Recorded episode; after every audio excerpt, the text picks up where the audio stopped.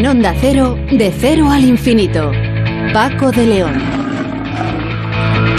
Señoras y señores, muy buenas noches y bienvenidos a esta cita semanal que tenemos en este espacio, en este programa diferente para gente curiosa que es De Cero al Infinito. Un tiempo de radio que vamos a abrir hablando con la investigadora del CNIO y experta en melanoma Marisol Soengas, una de las científicas más brillantes sin duda de Europa, que ha sido elegida para entrar a formar parte de la Organización de Biología Molecular Europea, un grupo de élite en la investigación del continente. Sonsoles de Sánchez Reyes hoy nos trae Aventura, recordando la historia de uno de los grandes marinos que ha habido a lo largo de los tiempos. Hablamos de Magallanes. Nos vamos a ir también hasta el yacimiento de Atapuerca, donde ha tenido lugar un importante hallazgo, los restos de la cara del que sería el primer europeo, con una antigüedad de unos casi 1,5 millones de años, 1,4 millones de años para ser más exactos. Nos dará los detalles José María Bermúdez, que es codirector del yacimiento. Con Carlos Benítez Buelga, investigador del Instituto de Investigaciones Biomédicas Alberto Sols y primer firmante del trabajo, vamos a conocer la investigación que han realizado por la que han identificado una molécula capaz de estimular la reparación del daño oxidativo del ADN. Alberto Priego, profesor de Relaciones Internacionales en la Universidad Pontificia de Comillas, nos hará un repaso de la última hora de la guerra de Ucrania y analizaremos con él lo que puede suponer para este país la pérdida de una parte de él, concretamente la región del Donbass. En nuestro tiempo dedicado a la seguridad y emergencias, en Héroes sin Capa, con David Ferrero, hoy vamos a conocer algunos consejos interesantes de cara precisamente a las vacaciones de verano, lo que podemos hacer o evitar para, a su vez, evitar males mayores. Todo ello con la música de nuestro invitado musical, que en esta ocasión es el gran Zenet.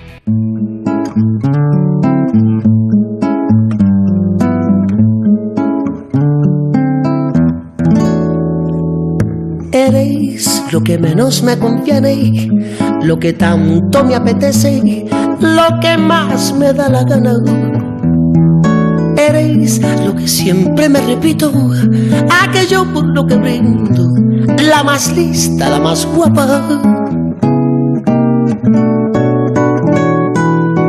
Eres lo que no dicen las cartas, lo que puedo echar en falta, lo que no quiero perderme. Eres más de lo que se adivina, una mecha encendida, un peligro inminente. Me gustas porque me asustas, porque no tiene remedio. Me gustas porque eres bruja, porque interpretas los sueños.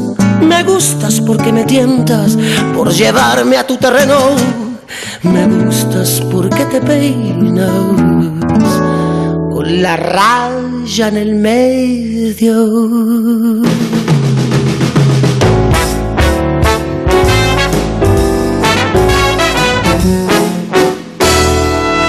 Eres lo que menos me conviene, lo que tanto me apetece, lo que más me da la gana.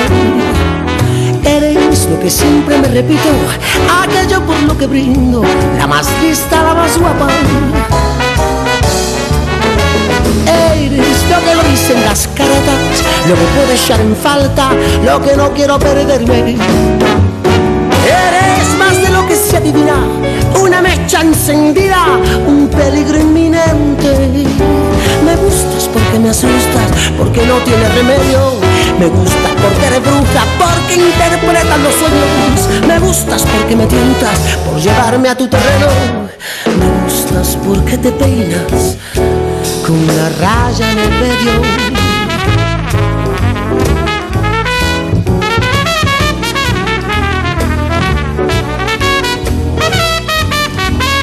Vamos de cero al infinito en Onda Cero. Paco de León. La Organización de Biología Molecular Europea, la EMBO, por sus siglas en inglés, ha hecho pública la lista de los investigadores que este año entran a formar parte de esta prestigiosa organización. En total se incorporan 4 científicos españoles del ámbito de las ciencias de la vida. Entre ellos se encuentra Marisol Soengas, del Centro Nacional de Investigaciones Oncológicas, CNIO.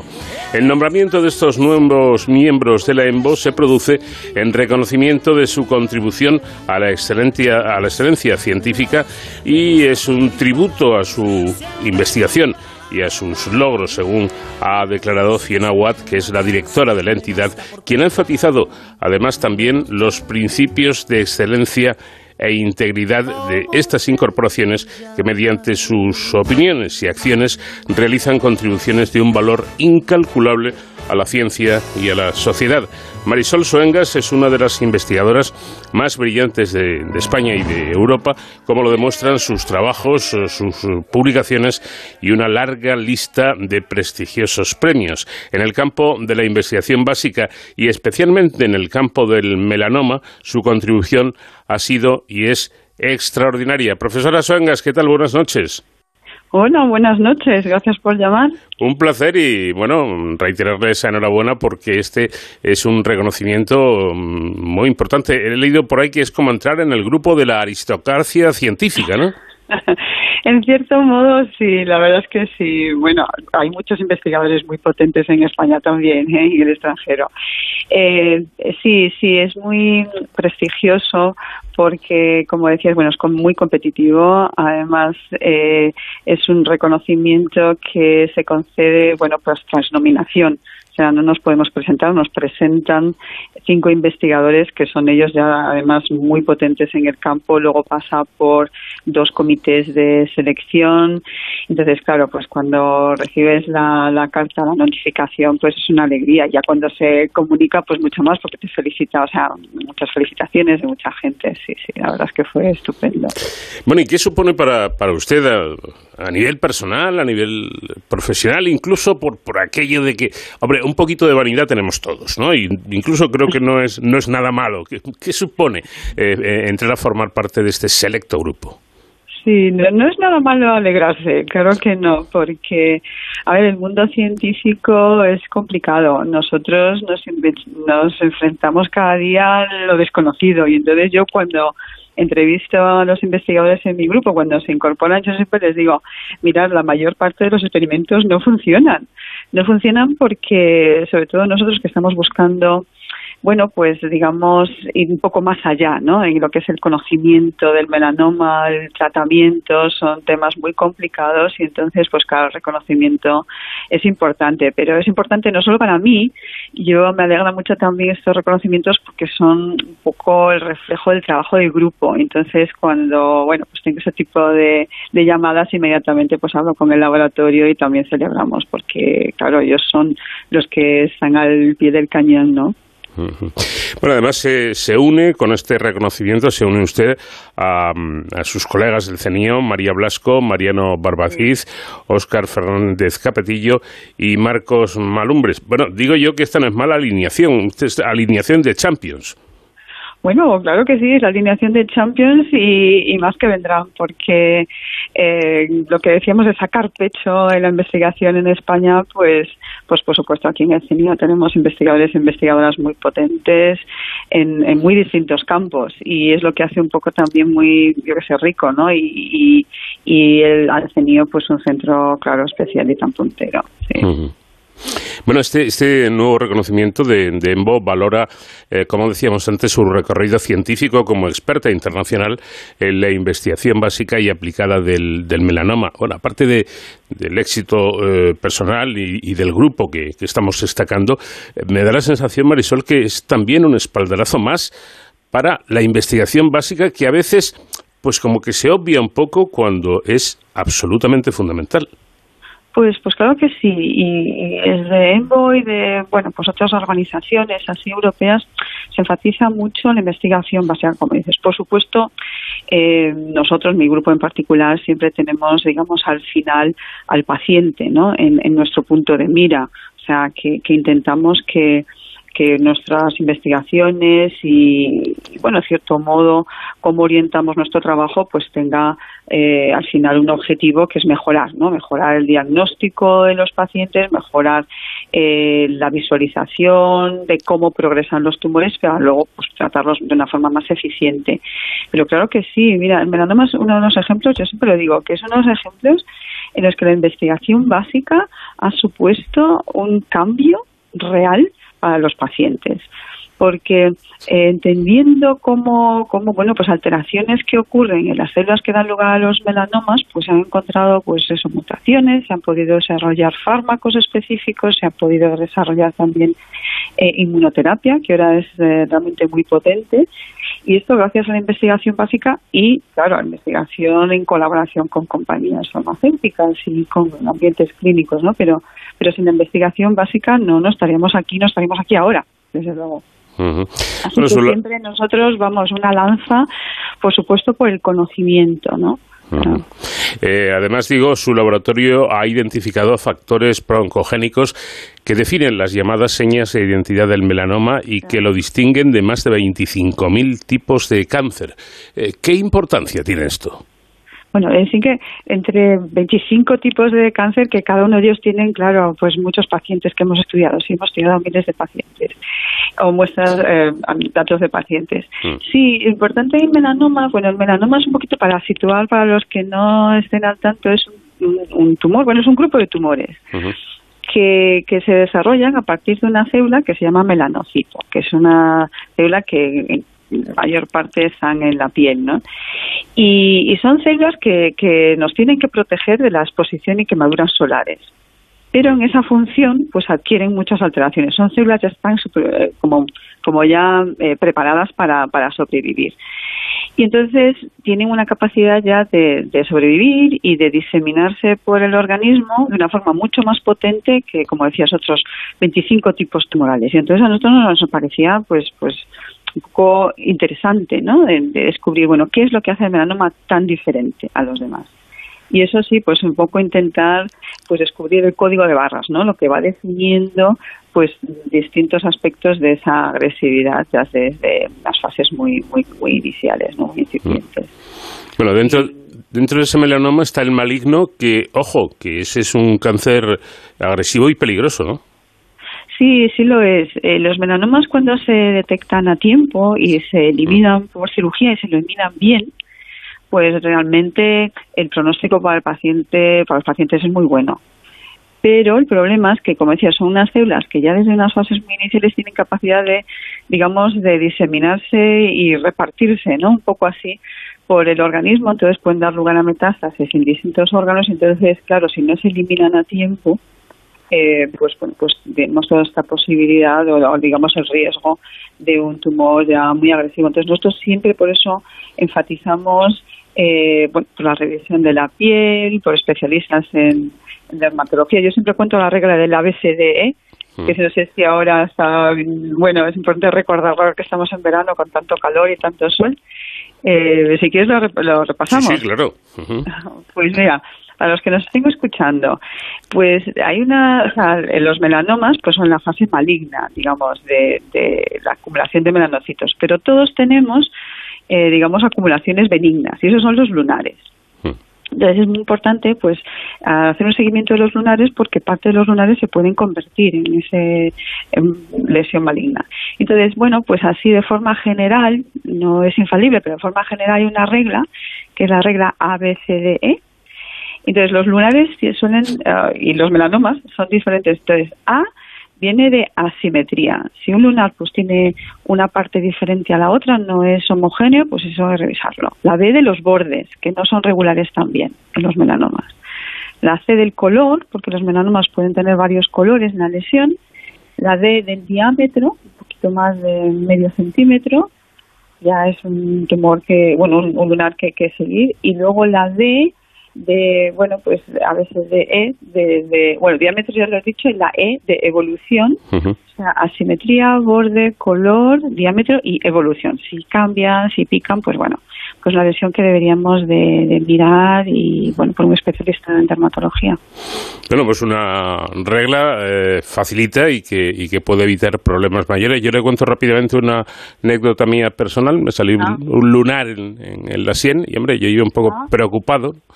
Y resulta que cuando me vio el dermatólogo me dijo, no te preocupes, que esto no tiene ninguna importancia, que es celulitis. Me llamó la atención porque yo pensé que la celulitis era otra cosa.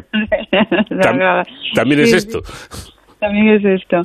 Sí, pero fíjate, ahora se ha avanzado muchísimo. Nos hemos avanzado en tratamiento, pero a mí uno de los avances que me parece muy interesante en el campo en general es la inteligencia artificial. En ese momento hay algoritmos que bueno, son capaces delante de una foto distinguir en fotos lesiones benignas de malignas, y lo hacen de una forma tan eficiente como los especialistas en dermatología. Lo que pasa es que hasta ahora han sido fotos como muy perfectas, ¿no? Entonces lo que se está avanzando un poco es, bueno, pues por ejemplo en personas que vivan en pueblos, o un poco de democratizar el diagnóstico, ¿no? Porque no todo el mundo tiene acceso a especialistas de dermatología, o a veces hay pues muchas, listas de espera, ¿no? Sí. Y entonces estos programas informáticos pues están ayudando al especialista a hacer un cribado, a separar, ¿no?, a lesiones benignas, lesiones malignas. Eso simplemente inteligencia artificial, que la vamos a poder tener en el teléfono en algún momento para distinguir lunares de melanoma, o sea que se está avanzando mucho. Recordemos que también su grupo ha desarrollado modelos animales que permiten visualizar, y esto es importante por lo que nos estaba comentando nuestra invitada, el desarrollo del melanoma desde fases muy, muy tempranas. Y además, sirve para encontrar nuevos tratamientos de inmunorresistencia. Ambas cosas creo que son muy importantes, ¿no? Pues sí, claro, porque en tumores como es el melanoma, que como decía tiene esa capacidad ya de fases muy tempranas para diseminarse, entonces una de las problemáticas que uno se encuentra a nivel clínico es cómo identificar células, una célula tumoral o pocas, pues ahí, digamos, moviéndose o diseminándose por el organismo. Eso es muy complicado. Y en el laboratorio también. Pero hay los tumores, sobre todo los melanomas, cuando entran en ese proceso de metástasis, una actividad que tienen es que son capaces de inducir las propias rutas de diseminación. Es como si fueran creando sus carreteras por las que se van, como imaginas un coche, tiene su carretera por la que va avanzando, ¿no? Entonces, ahí ya todo ese proceso de generación de carreteras, de vasos, nosotros llamamos vasos linfáticos, pues ya participan muchas células, muchos procesos. Entonces, eso nosotros tenemos modelos en el laboratorio que emiten luz, se ilumina el ratón, cuando empiezan esos procesos de metástasis. El ratón está bien, pero de unas consideraciones éticas, pero es una forma de iluminación para que nosotros vayamos pudiendo ver por dónde se están activando estas fases de diseminación. Entonces, claro, lo utilizamos para ver, factores que encienden y factores que apagan todo este proceso, ¿no? Que lo encienden porque favorecen metástasis, que lo apagan, tratamientos que lo inhiben. Sí. Uh-huh. Tenemos la idea. Esto me ha parecido curioso, a ver si estoy equivocado o no. Tenemos la idea, de que el melanoma maligno es, en todos los casos, un tumor cutáneo, pero tengo entendido que no es así. Que no, porque las células que dan origen al melanoma son los melanocitos. La mayor parte están en la piel, entonces por eso la mayor parte son cutáneos. Pero también tenemos lunares en los ojos, en las mucosas, en el oído interno, entonces haber melanomas de distintos tipos. Y además, una cosa importante, que no todos los melanomas están, inducidos por quemaduras solares. Entonces hay que tener mucho cuidado también, si alguien tiene alguna lesión pigmentada en el ojo, en los ojos, también revisarlo, ¿no?, por el oculista, porque también pueden dar lugar a melanoma. Bueno, y le pregunto directamente a la experta en melanoma, que me imagino que aparte de experta y de científica, tendrá sus días de vacaciones, se irá a la playa y tomará un poquito el sol. ¿Con qué factor de protección? Yo me gusta, sí, yo soy gallega y de playa, de zona de mar. de Alcobendas, o sea que sí que me gusta pasear por, sí, ¿vale? Y también por la montaña, hacerlo por a horas tempranas o tarde. El factor de protección alto, sí, yo cuando era pequeña pues sí que me quemé como muchos, pero ahora sí, yo utilizo pues entre 30 y 50, pero hay que pensar también que ese factor de protección, eso depende de cada persona. Un factor de protección 30, lo que quiere decir es que extiende 30 veces el tiempo que uno necesitaría para quemarse. Sí. Entonces, hay personas que si se queman en 5 minutos, pues 5 por 30. Otras personas tienen una piel que se pigmenta mejor, pues protege mejor. O sea que eso, incluso 30 a 50 no quiere decir que nos vaya a proteger todo el día, ¿eh? Claro. No, hay que tener mucho cuidado en eso.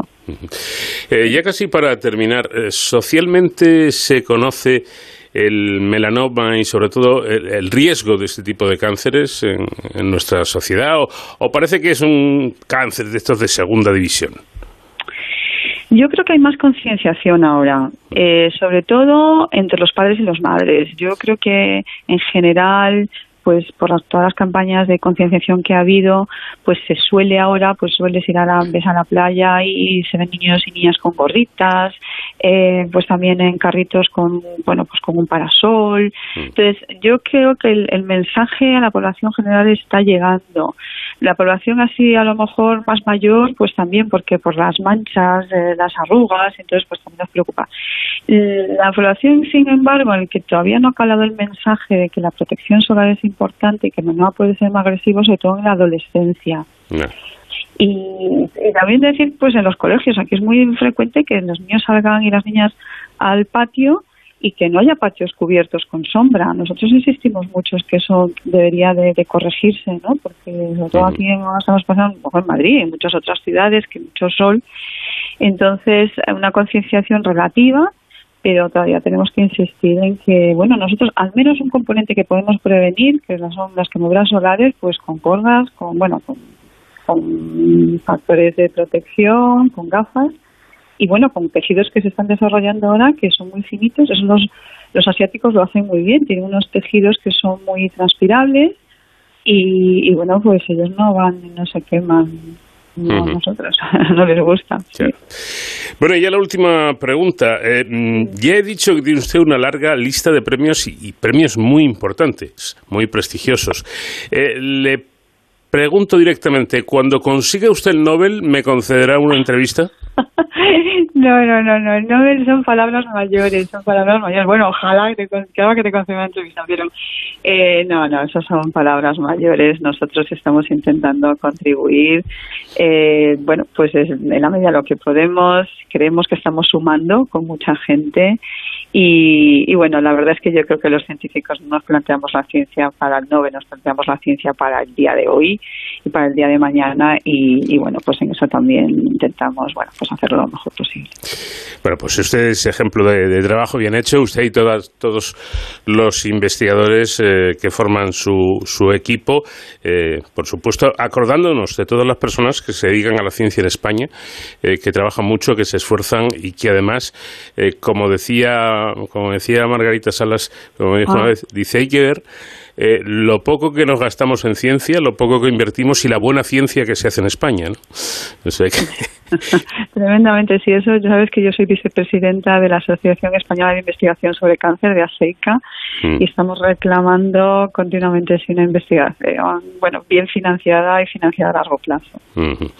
Pues que lo consigan y bueno, que se va pronto de vacaciones. Pues sí, espero que sí. En agosto sí me cogeré una semana, pero antes tengo mucho trabajo, pero bueno, sí. Una semana, un par de semanitas y no las cogeremos. Claro, pues que las disfrute, que bueno, también es necesario parar un poquito, descansar y reparar nuestro organismo y nuestro cerebro, ¿no? De tanto trabajo. Marisol Soengas, muchísimas gracias. Le agradezco mucho que nos haya atendido una vez más y le reitero mi enhorabuena por este reconocimiento. Muchísimas gracias.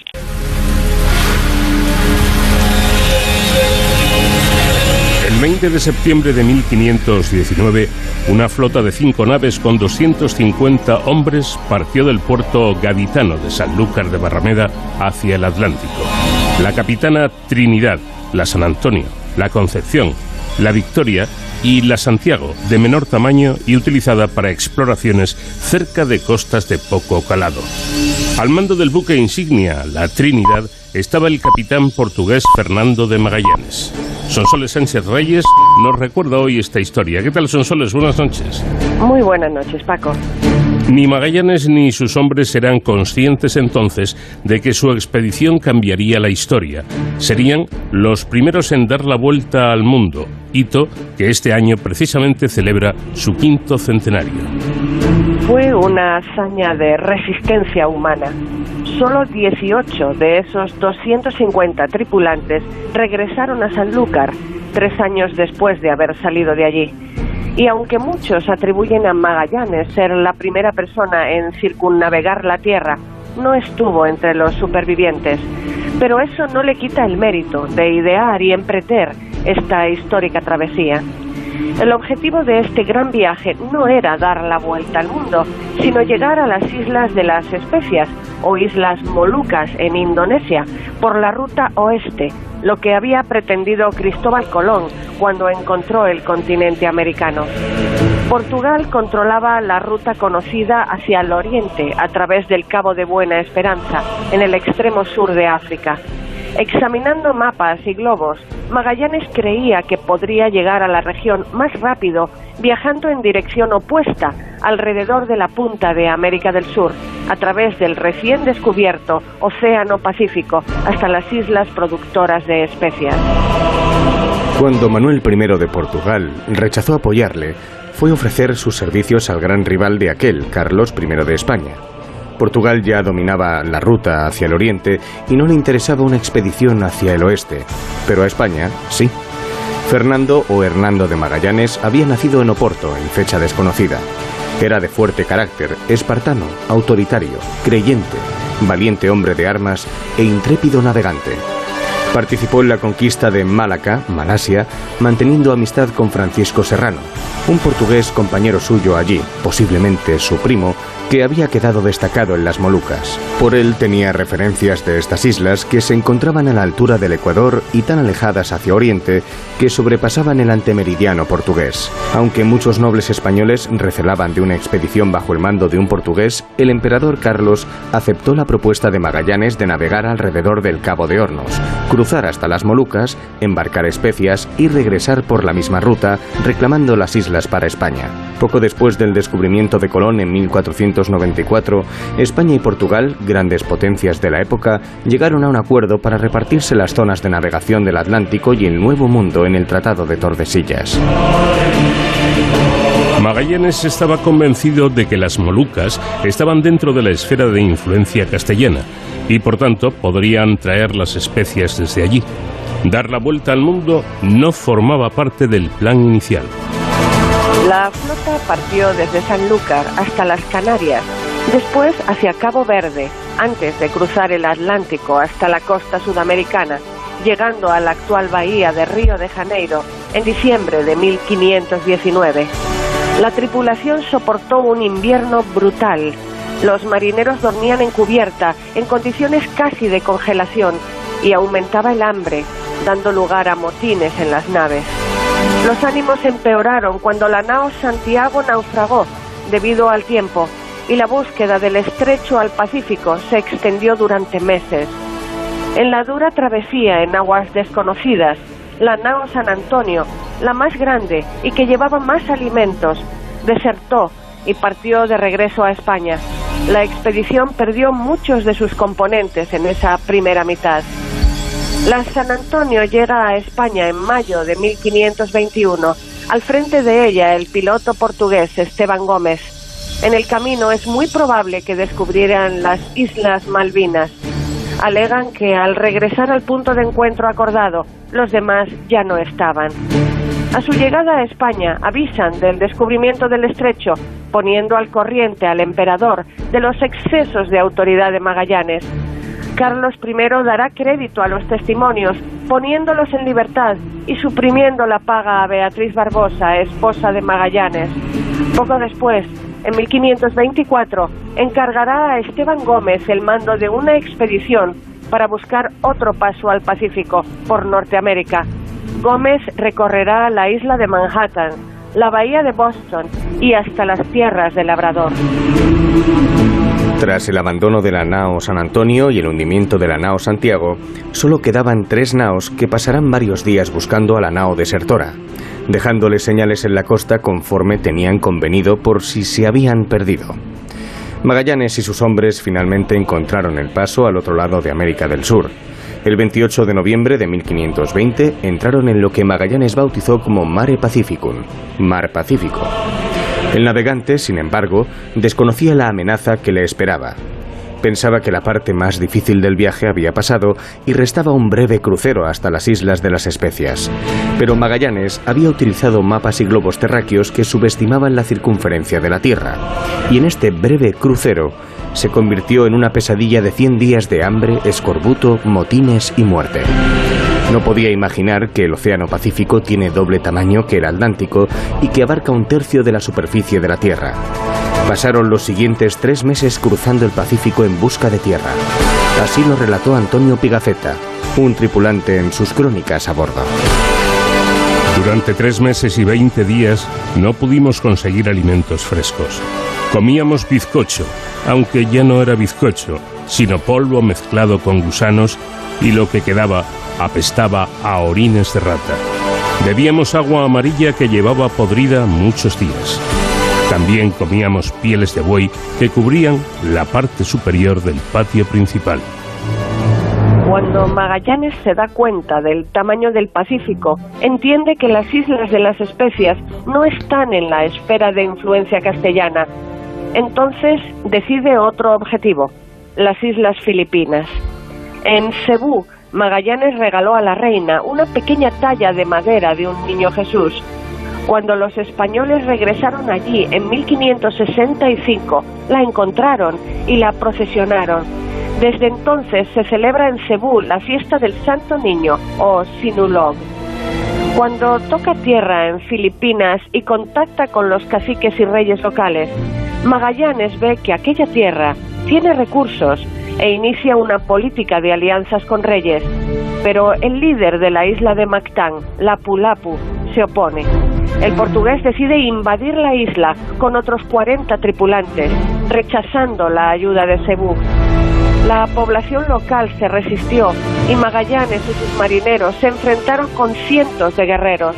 Magallanes fue asesinado y su cuerpo nunca recuperado. El navegante no pudo completar la vuelta al mundo, pero no terminó la expedición que planeó y emprendió. El capitán Juan Sebastián Elcano quedó como nuevo comandante de la expedición desde el 17 de septiembre de 1521. Bajo su mando navegaron hasta el destino que ambicionaba Magallanes, las Islas de las Especias o Islas Molucas, donde llegaron en noviembre de 1521. Juan Sebastián de Elcano, o de Elcano, como vino a llamársele siglos después, era natural de Guetaria, Guipúzcoa. Tenía unos 32 años cuando inició la expedición. En los primeros meses fue maestre de la nao Concepción, uno de los oficiales al mando de la marinería. Más tarde, después de zarpar de Brunei, asumió el mando de la nao Victoria hasta la vuelta, con la extrema dificultad de evitar las rutas portuguesas en el Índico y la costa africana, en una singladura que le consagrará como uno de los mejores marinos de todos los tiempos. Elcano adquirió una gran experiencia marinera en barcos pesqueros y mercantes, llegando a ser armador de una nave. Tuvo que venderla para pagar a sus hombres y lo hizo a unos saboyanos, algo prohibido entonces por la corona. Algunos suponen que terminó por alistarse con Magallanes para redimir esa falta. A su vuelta, el emperador Carlos le perdonó este hecho. Antes de llegar a las Molucas, encuentran la isla de Bohol. La tripulación se ha visto reducida drásticamente hasta 116 o 117 hombres, insuficientes para gobernar las 3 naves restantes, de modo que deciden quemar la Concepción. Solo quedan la Trinidad y la Victoria. A su llegada a las Molucas son bien recibidos por el rey local Almansur, al que ellos llaman Almanzor. Es musulmán porque los árabes habían llegado mucho antes de comerciar con especias. Los portugueses no debían haberlo tratado bien, porque les pide que se queden para protegerle de estos. Ofrece vasallaje al emperador Carlos y propone que Tidore pase a llamarse Castilla. Llega un portugués que se comporta de forma amistosa, Pedro Alfonso de Lorosa. Les informa de que Francisco Serrano, el amigo de Magallanes que le había enviado cartas revelando dónde se encontraban estas islas, había fallecido y Portugal dirigía hacia allí una armada de 6 navíos para apresarles. Portugal hacía una década había localizado las Molucas y aunque no había podido tomar posesión de ellas, había establecido un almacén en la isla vecina de Ternate. Los españoles apremian su salida, cargan las naves de clavo y el 8 de diciembre parten rumbo sur con cientos de canoas rodeándoles en la despedida. Al zarpar, a la Trinidad le cuesta avanzar. Ambas naves dan la vuelta y, fondeadas, descubren que la Trinidad hace aguas peligrosamente. El rey Almasur dispuso buzos para localizar la avería. El problema es grave, la quilla partida y un agujero en el casco. Deben descargar la nave, vararla en seco, y pese a que el rey trae carpinteros, la reparación precisará meses. Ante el riesgo de que la armada portuguesa llegara, contra la que no tendrían opción de luchar por inferioridad numérica, disponen que la Victoria zarpe para volver a España rumbo oeste, mientras que la Trinidad, una vez reparada, volvería cruzando el Pacífico hasta el Darién, en el actual Panamá, único lugar de la costa pacífica americana en posesión española por entonces, cerca de donde Balboa lo descubrió. Ese momento crucial demuestra que eligen volver por el camino más peligroso para dar la primera vuelta al mundo. La ilusión por conseguir esta hazaña fue clave en la elección del camino de vuelta, que no les iba a permitir tocar tierra hasta España. La nao Trinidad, que había estado comandada por Magallanes, trató de volver por el Pacífico, pero no pudo al ser capturada por barcos portugueses. La nao Victoria, con Elcano al frente, regresó a España a través del Océano Índico y bordeando el Cabo de Buena Esperanza. Desde Timor hasta Cabo Verde, en el Atlántico, no toman tierra y se enfrentan de nuevo al hambre, la sed, el cansancio y la nave en mal estado tras casi 3 años de navegación. Aunque no querían atracar en Cabo Verde, bajo dominio portugués, las condiciones les obligan. No pueden decir que vienen de las Islas de las Especias porque eso conllevaría su apresamiento.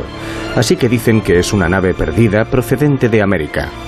Aunque al principio les creen, los portugueses acaban apresando a 13 de los tripulantes y solo 18 consiguen escapar en la nao Victoria.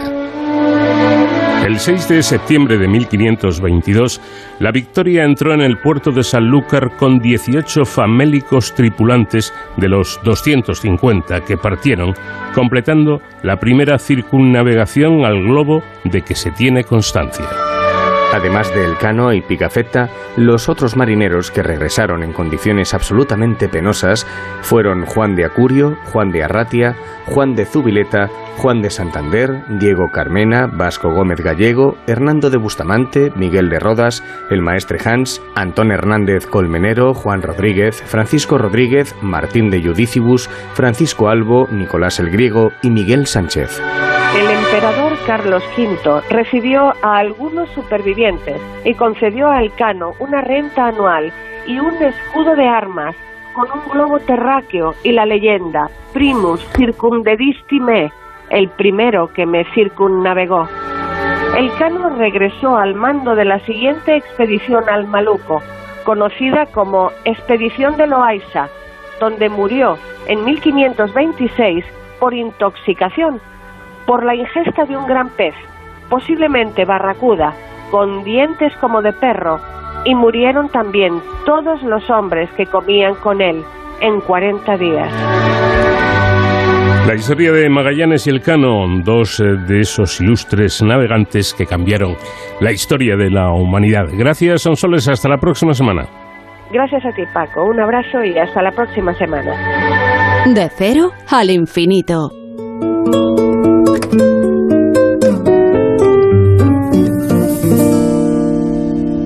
A medianoche soñar contigo, déjame imaginarme en tu labio lo mío, déjame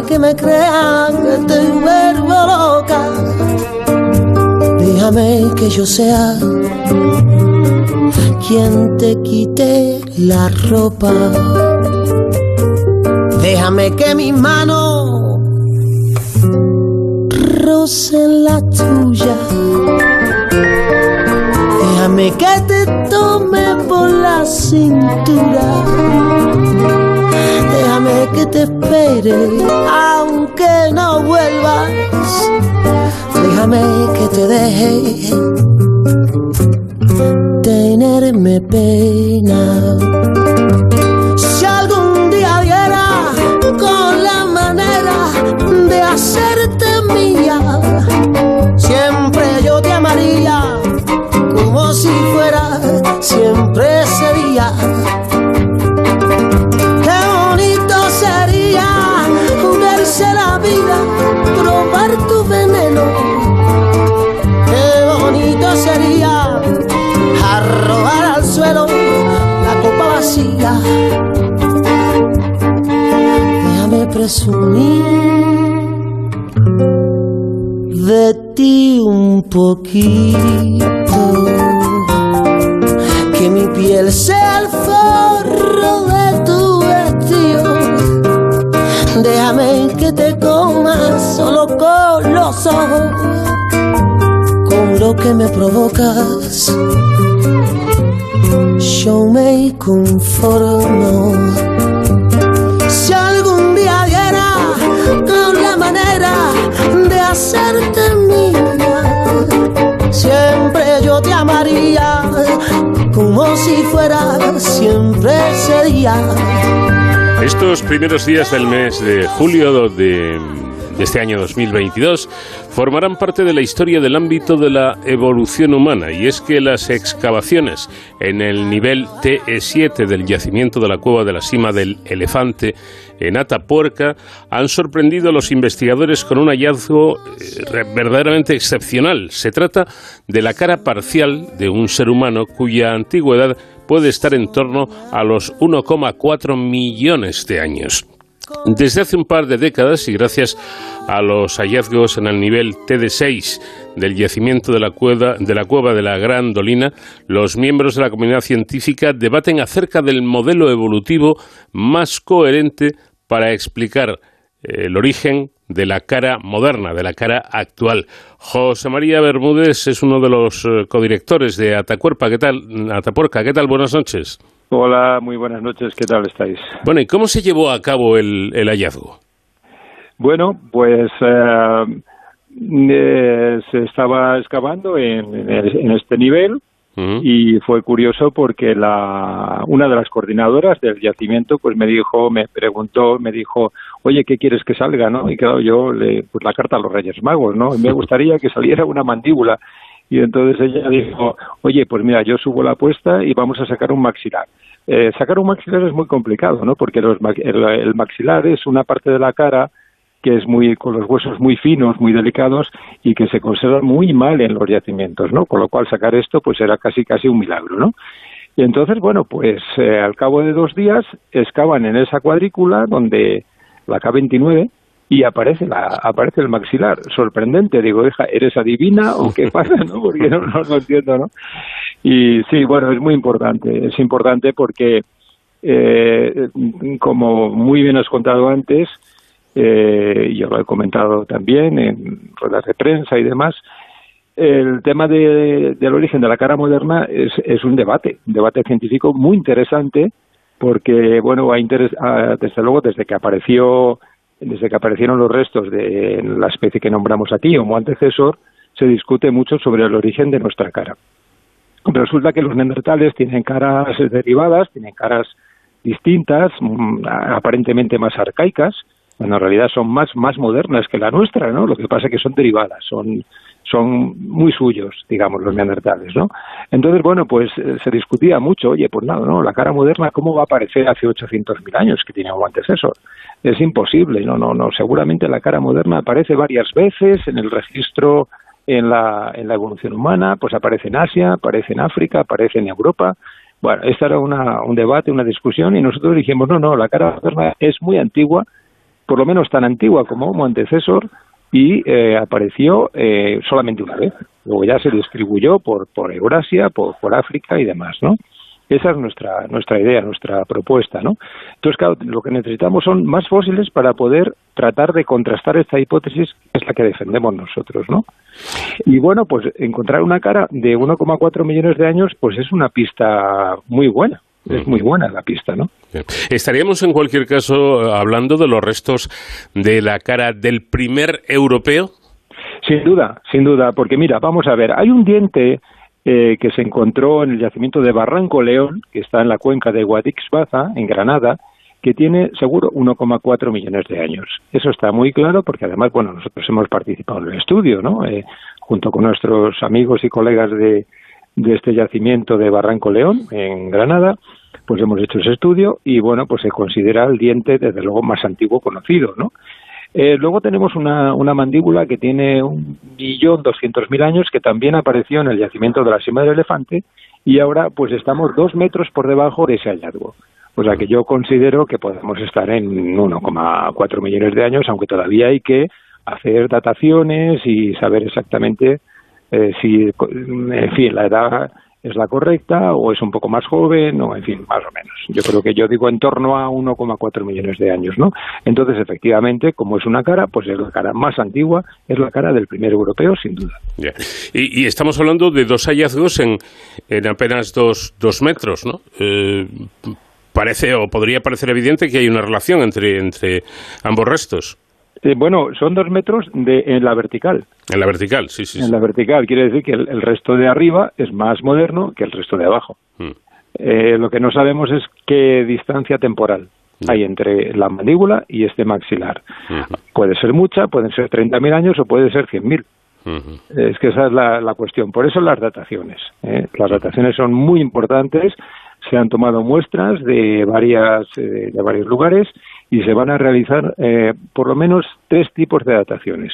Y esos 3 tipos de dataciones luego se van a cotejar y vamos a tener una idea bastante clara de la antigüedad de ese resto. Me ha llamado la atención que dicen ustedes que la importancia de intervenir, de investigar en esta zona radica en la posición que tiene, ¿no? Sí, no, desde luego estamos en la parte más antigua de la Sierra de Atapuerca. Es el yacimiento con sedimentos más antiguos. Puede llegar hasta 1,5 millones de años, que de momento pensamos que es el límite temporal de la presencia humana en Europa. Aunque los humanos en Eurasia están mucho antes, pero a lo mejor por razones que desconocemos, pues llegaron un poco más tarde, de 2 millones de años, ¿no? Pero por supuesto hay que excavar más, hay que seguir excavando en otros yacimientos, seguirán excavando nuestros colegas y ya veremos si los primeros europeos pues tienen 1,5 millones o tienen más, ya se verá. Pero de momento en Atapuerca digamos que la máxima antigüedad está por ahí, en torno a 1,5 millones. Bueno, hay otro aspecto que también parece importante y es que, como dicen ustedes, la determinación de las especies fósiles de vertebrados obtenidos en este nivel les dará una imagen muy precisa de las condiciones climáticas, incluso del ecosistema, sí. ¿No? Sí, cierto. Vamos a ver, claro, por ejemplo, mira, ya llevan obteniéndose desde hace ya algunos años, porque ahora no, este nivel se está excavando hace tiempo ya, ¿no? Entonces, pues se han obtenido aves que cazan, o sea, que pescan, aves rapaces pescadoras, ¿no? E hipopótamos, por ejemplo, ¿no? Y, bueno, otra serie de animales que viven en zonas encharcadas. Esto ya te da una idea de que la zona de la Sierra de Atapuerca hace más de 1 millón de años, pues en lugar de ser como es en la actualidad, con el río Arlanzón muy abajo ya, con terrazas y demás, pues el río Arlanzón pues pasaba seguramente por las cuevas, por aquí, por la Sierra de Atapuerca, y aquí había un montón de lagunas muy importantes para que pudiera haber hipopótamos, imagínate, ¿no? Sería un lugar fantástico. Y hay tortugas, que la tortuga es un indicador de clima cálido. Más cálido que el actual. Claro. Bueno, una vez hallada esta cara, estos restos, ¿qué se hace con ellos? Bueno, hay que hacer muchas cosas.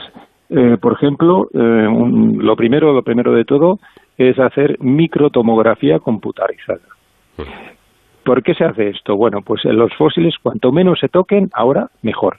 Ya que tenemos técnicas fantásticas como la microtomografía, se coge el fósil, se mete dentro de la máquina, se hace la tomografía y después las imágenes se pasan a un procesador, a un programa informático y las transforma en el fósil, pero digitalizado.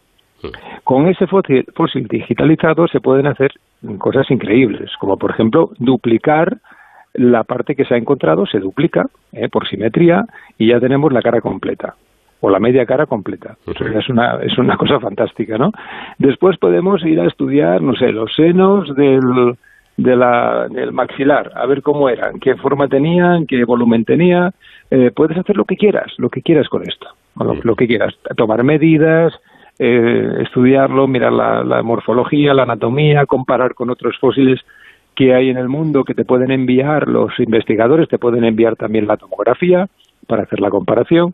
En fin, se pueden hacer muchísimas cosas que antes era imposible. Tú tenías que ir a visitar los lugares donde habían aparecido los fósiles y a lo mejor viajar hasta Kenia o viajar hasta China, o viajar... Ahora todo se hace por vía informática. Es una maravilla, ¿no? Ya lo creo que sí.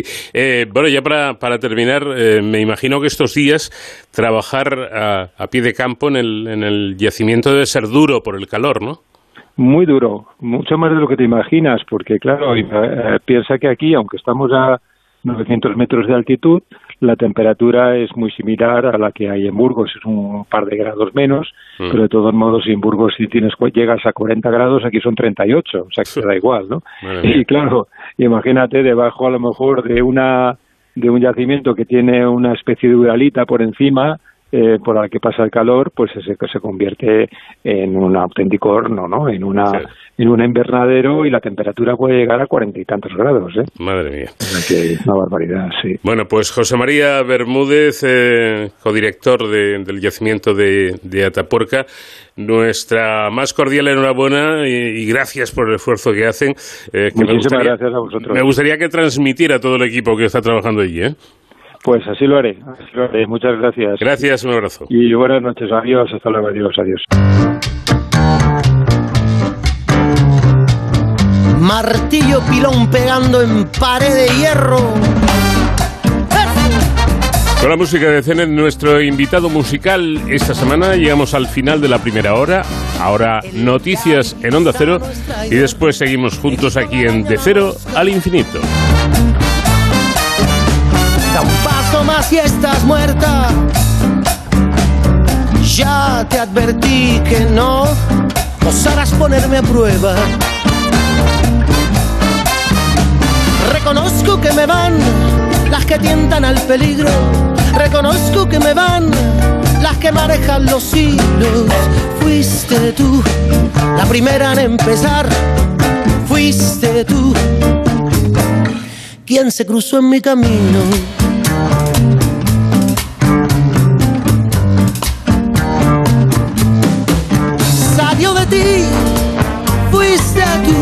Quien me puso en pie de guerra salió de ti, tuya fue la idea de apagar la luz, de prender las velas.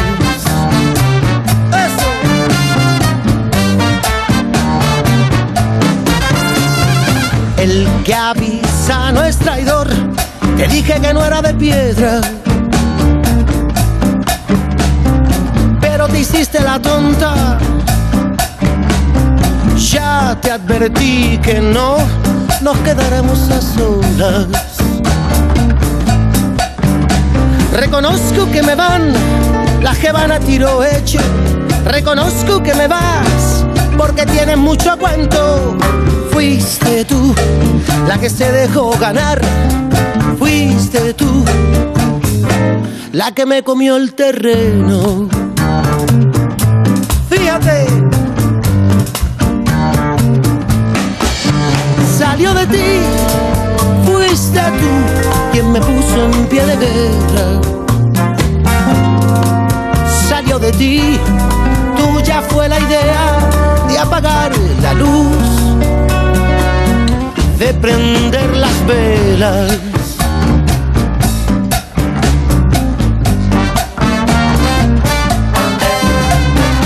El que avisa no es traidor.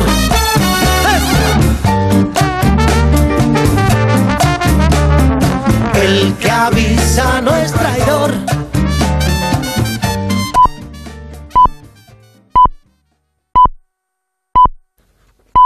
Son las 5 de la mañana, las 4 en la Comunidad Canaria.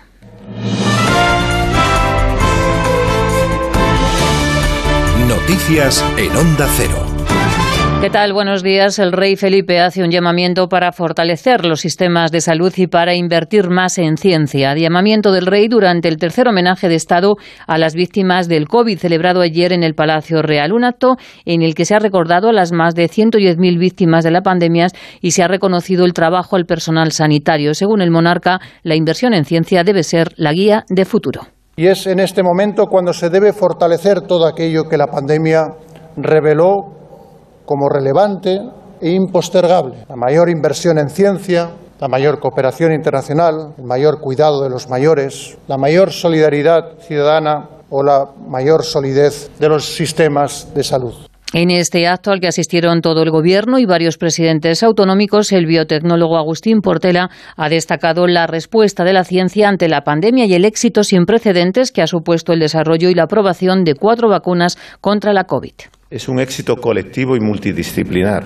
Siempre hemos sabido que la solución a esta pandemia vendría de la ciencia y ha sido el trabajo previo de muchos investigadores lo que ha permitido alcanzar un hito científico inédito: disponer de vacunas en un año tras la identificación del virus. De la economía es noticia que la AIREF, la autoridad independiente, eleva la previsión de inflación para nuestro país al 7,8, más de un punto. El organismo confirma que las rentas de la familia han caído en el primer trimestre un 4% y advierte de que hay riesgo de entrar en recesión si Rusia corta el suministro de gas a Europa. Entraríamos en una economía de guerra. Pues evidentemente riesgos hay y muchos.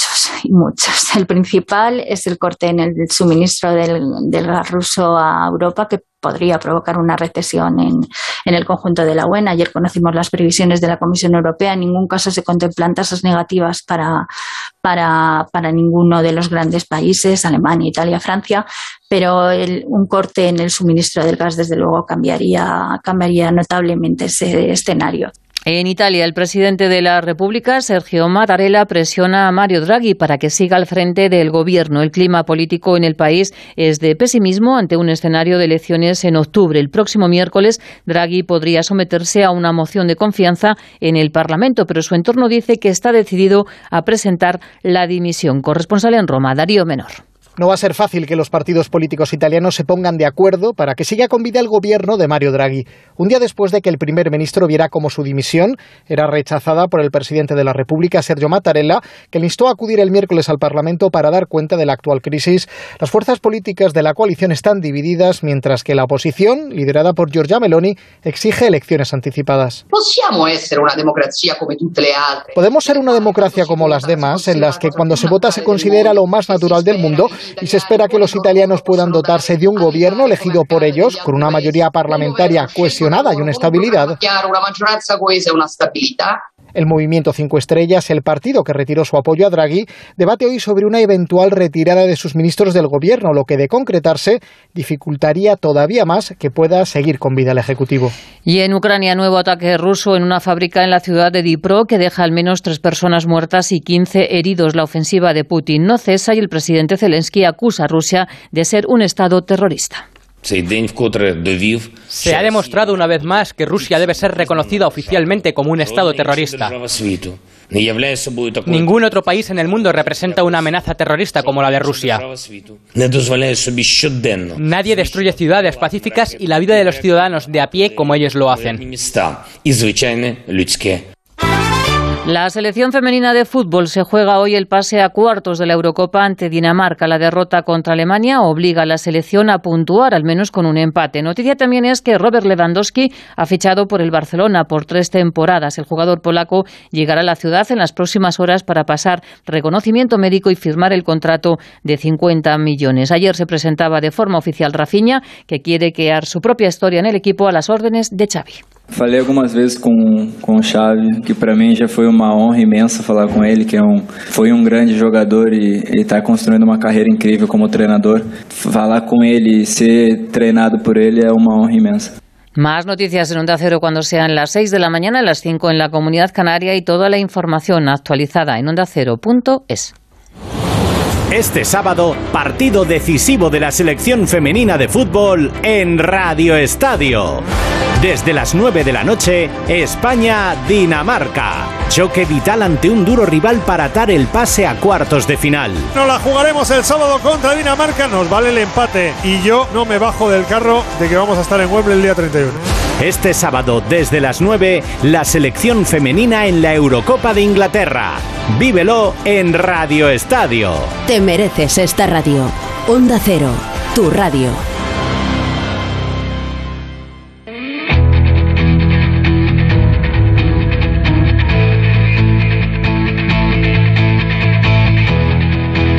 En Onda Cero, de cero al infinito. Paco de León.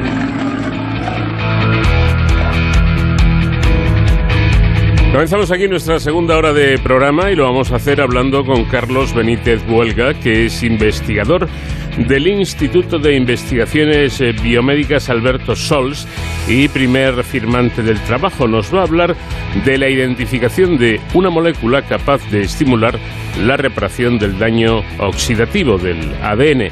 También hablaremos con Alberto Priego, que es profesor de Relaciones Internacionales de la Universidad Pontificia de Comillas. Repasaremos la última hora de la guerra entre Rusia y Ucrania, la invasión de Rusia a Ucrania, y analizaremos lo que puede suponer para este país, para Ucrania, la pérdida de una parte de él, como es la región del Donbass. En nuestro tiempo dedicado a la seguridad y emergencias, con nuestro especialista David Ferrero, vamos a hablar de cosas que hay que tener en cuenta para intentar al menos tener unas vacaciones de verano de lo más tranquilas. Y todo ello con la música de nuestro invitado esta semana. A mí me encanta, se llama Zenet. Los dos se encontraron en el mismo cuento. Los dos se encontraron justo en el momento. Fue un beso de esos que baja la guardia. Fue un beso de esos de darse las gracias. Un beso de esos que valen por toda la química de la farmacia. Los dos intuyeron sus ojos cerrados, sus bocas pegadas cercaron su aliento. Fue un beso de esos que cumplen un sueño, un beso de esos que son el primero, un beso de esos que ponen contento. Los dos se creyeron. Singing in the rain. Tan locos saltaron sobre los charcos, tan locos bailaron por los bordillos, tan locos rompieron en mil pedazos a lista negra de sus enemigos, tan locos saltaron la verja de un parque, a ciegas cruzaron por las avenidas, tan locos pensaron hacerse piratas, surcar en velero los mares de China.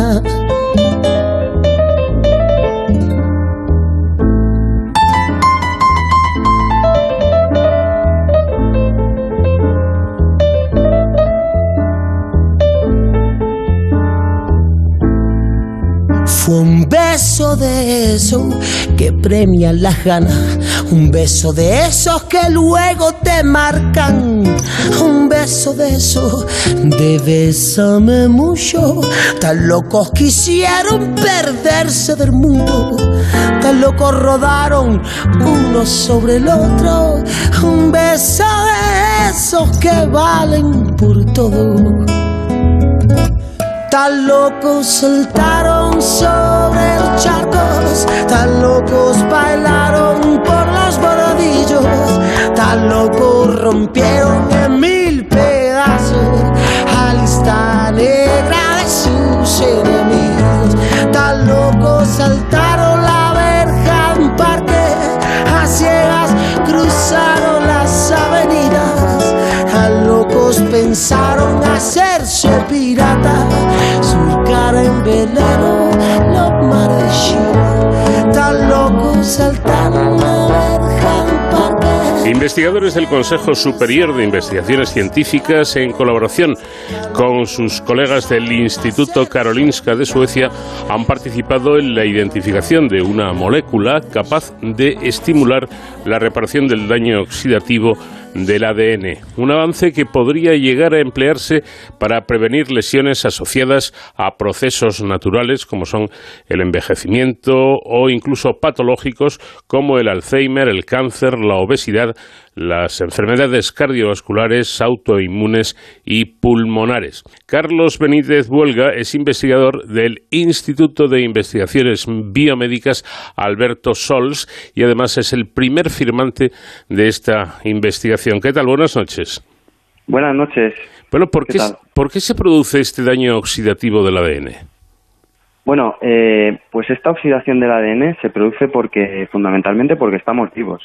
Me explico. Por un lado, la oxidación del ADN se produce como consecuencia de un proceso que es esencial para la célula y que se llama respiración mitocondrial. Uh-huh. Este proceso es importante porque es la forma que la célula tiene para obtener la energía necesaria para desarrollar sus funciones vitales. Uh-huh. Y este proceso de respiración mitocondrial se produce en la mitocondria. Esta mitocondria va a producir la energía gracias, por un lado, a la glucosa que nosotros obtenemos de los alimentos, pero también al oxígeno que nosotros respiramos del aire. Sin embargo, lo que sucede es que a veces la mitocondria utiliza de una manera incompleta este oxígeno que es necesario para producir la energía y, como consecuencia, se van a producir los famosos radicales libres. Estas son unas moléculas que son muy inestables y que son capaces de interactuar pues con el ADN, con las proteínas, con los lípidos.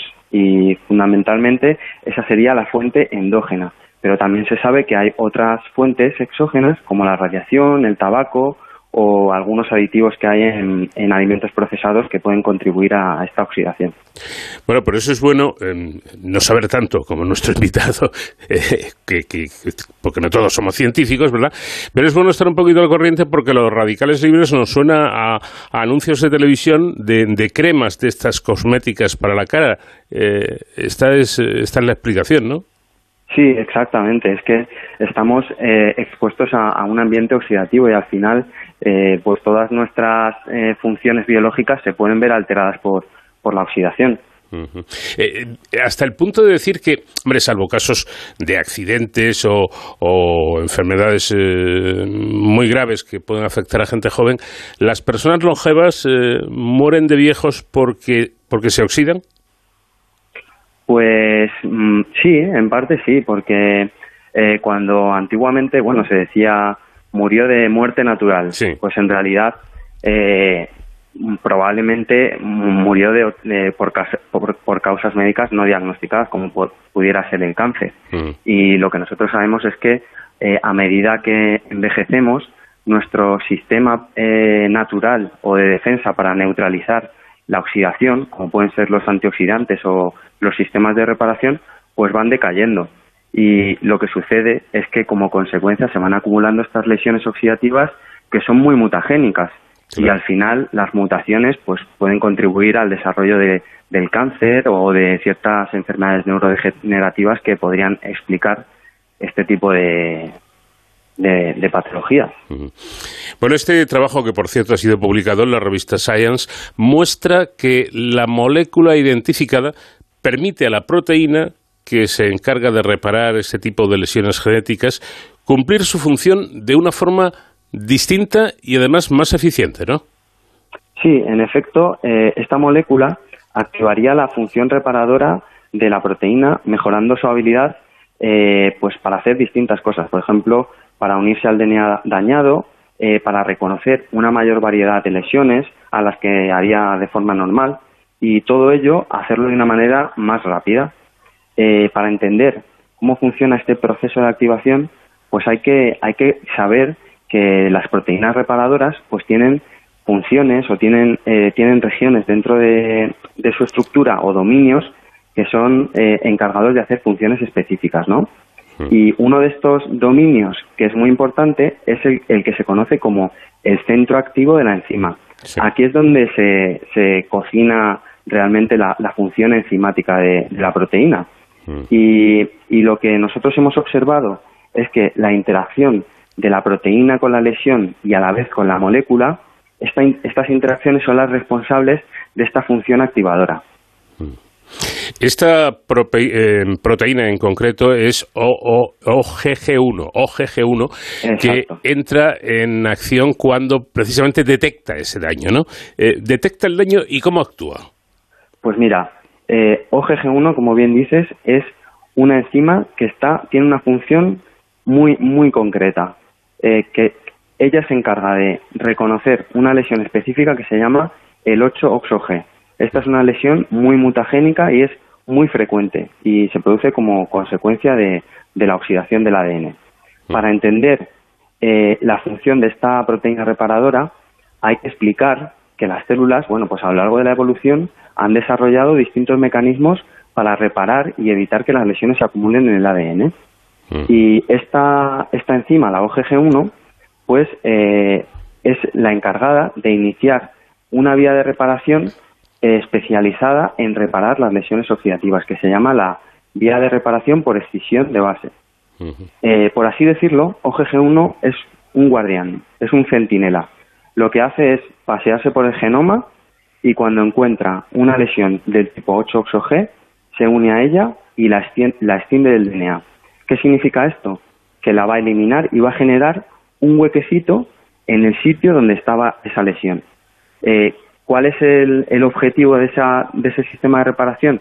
Completar la reparación, rellenar el huequecito con la base sin el daño, con la base original, y que todo vuelva a estar como estaba antes de que se produjese la lesión. Y para ello, bueno, pues OGG1 inicia esta escisión y otras enzimas ordenadamente van haciendo distintas funciones hasta que se consigue sellar el hueco con la base reparada y todo vuelve a la normalidad.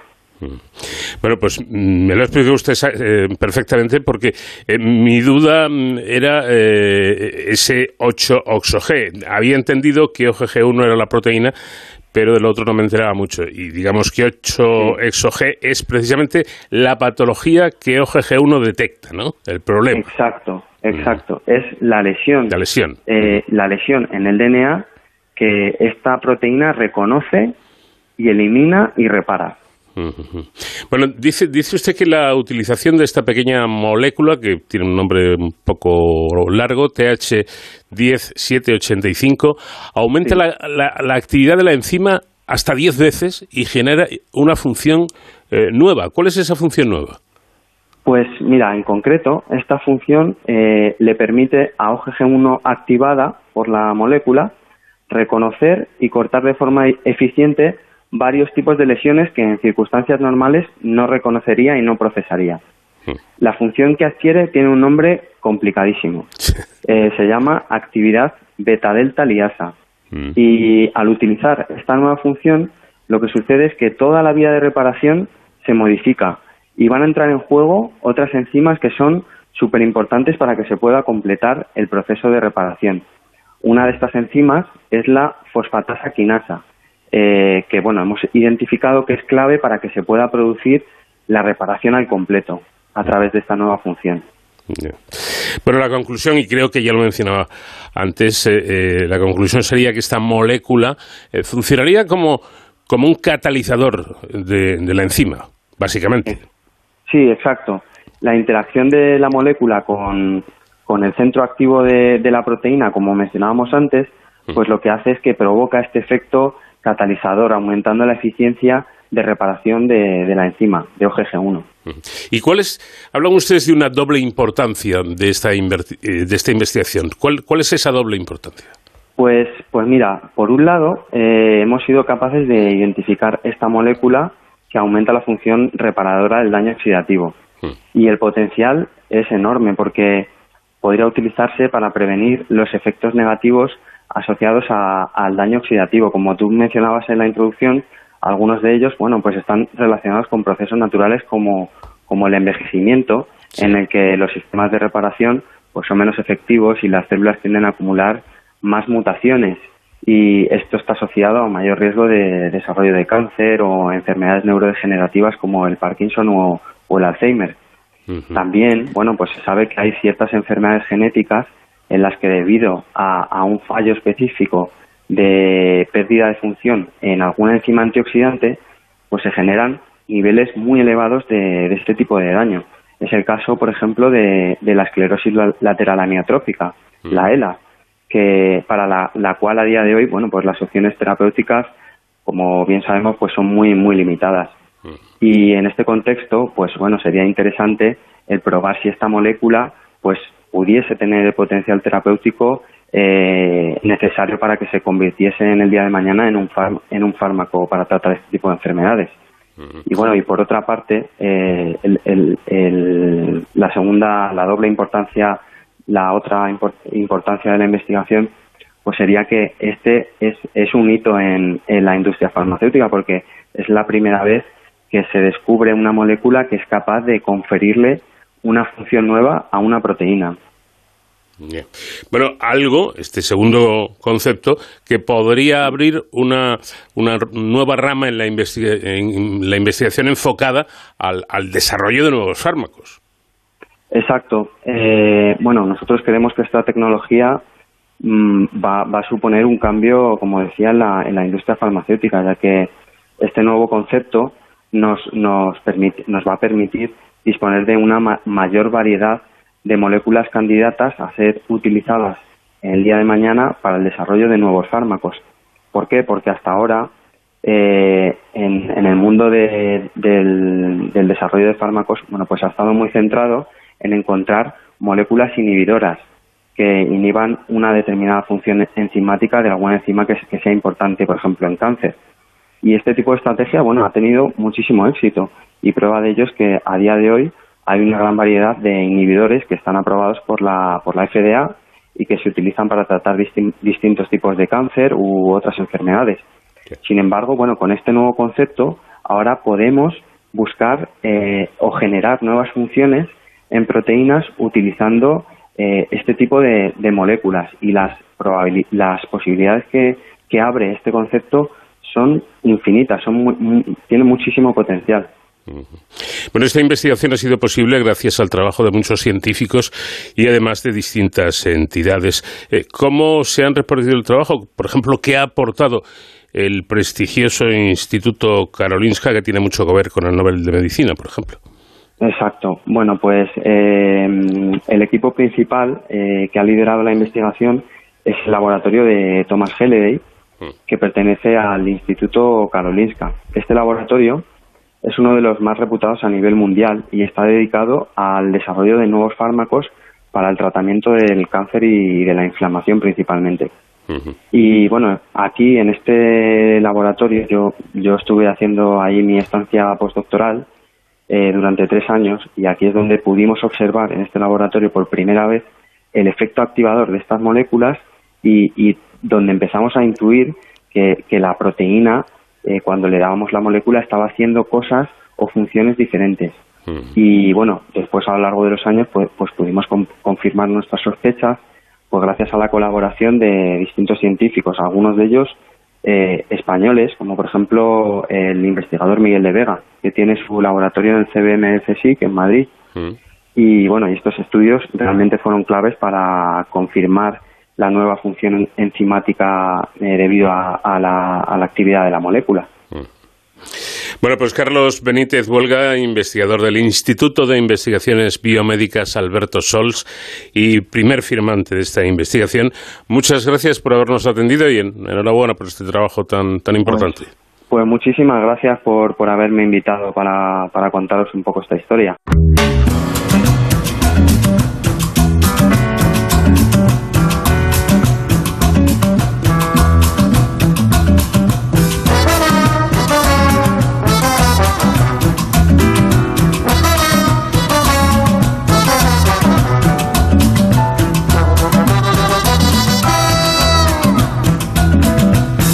Que no eres tú misma, que te echa un encanto, que voy a traición.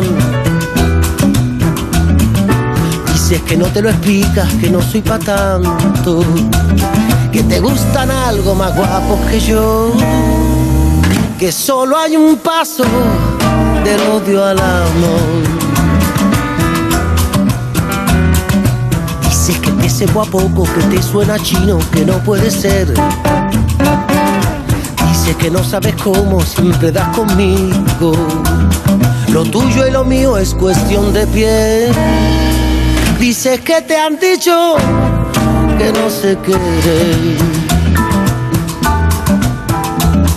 Dices que no te provoques, que me tienes ganas. Dices que no te provoques, que me tienes ganas. Pero qué guapa te pones cuando te enfadas.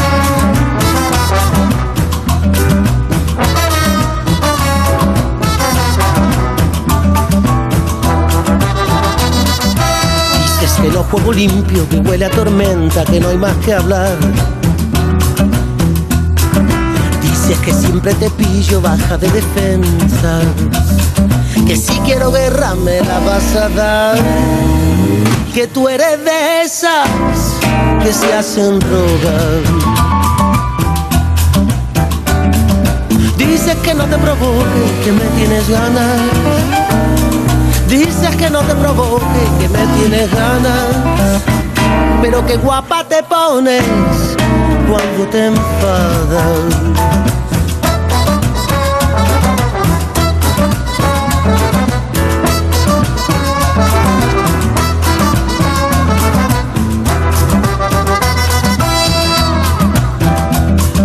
Dices que no te provoques, que me tienes ganas. Dices que no te provoques, que me tienes ganas. Pero qué guapa te pones cuando te enfadas. Pero qué guapa te pones cuando te enfadas. Pero qué guapa te pones cuando te enfadas.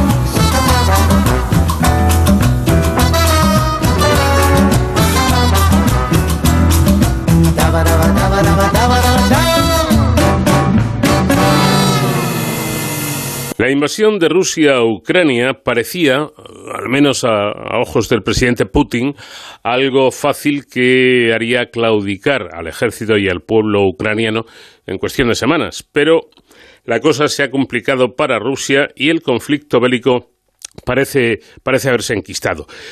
Son ya 130 días de combates y ahora Rusia ha anunciado su dominio sobre la región de Luhansk en el Donbass, y queda poco para que haga lo mismo con Donetsk.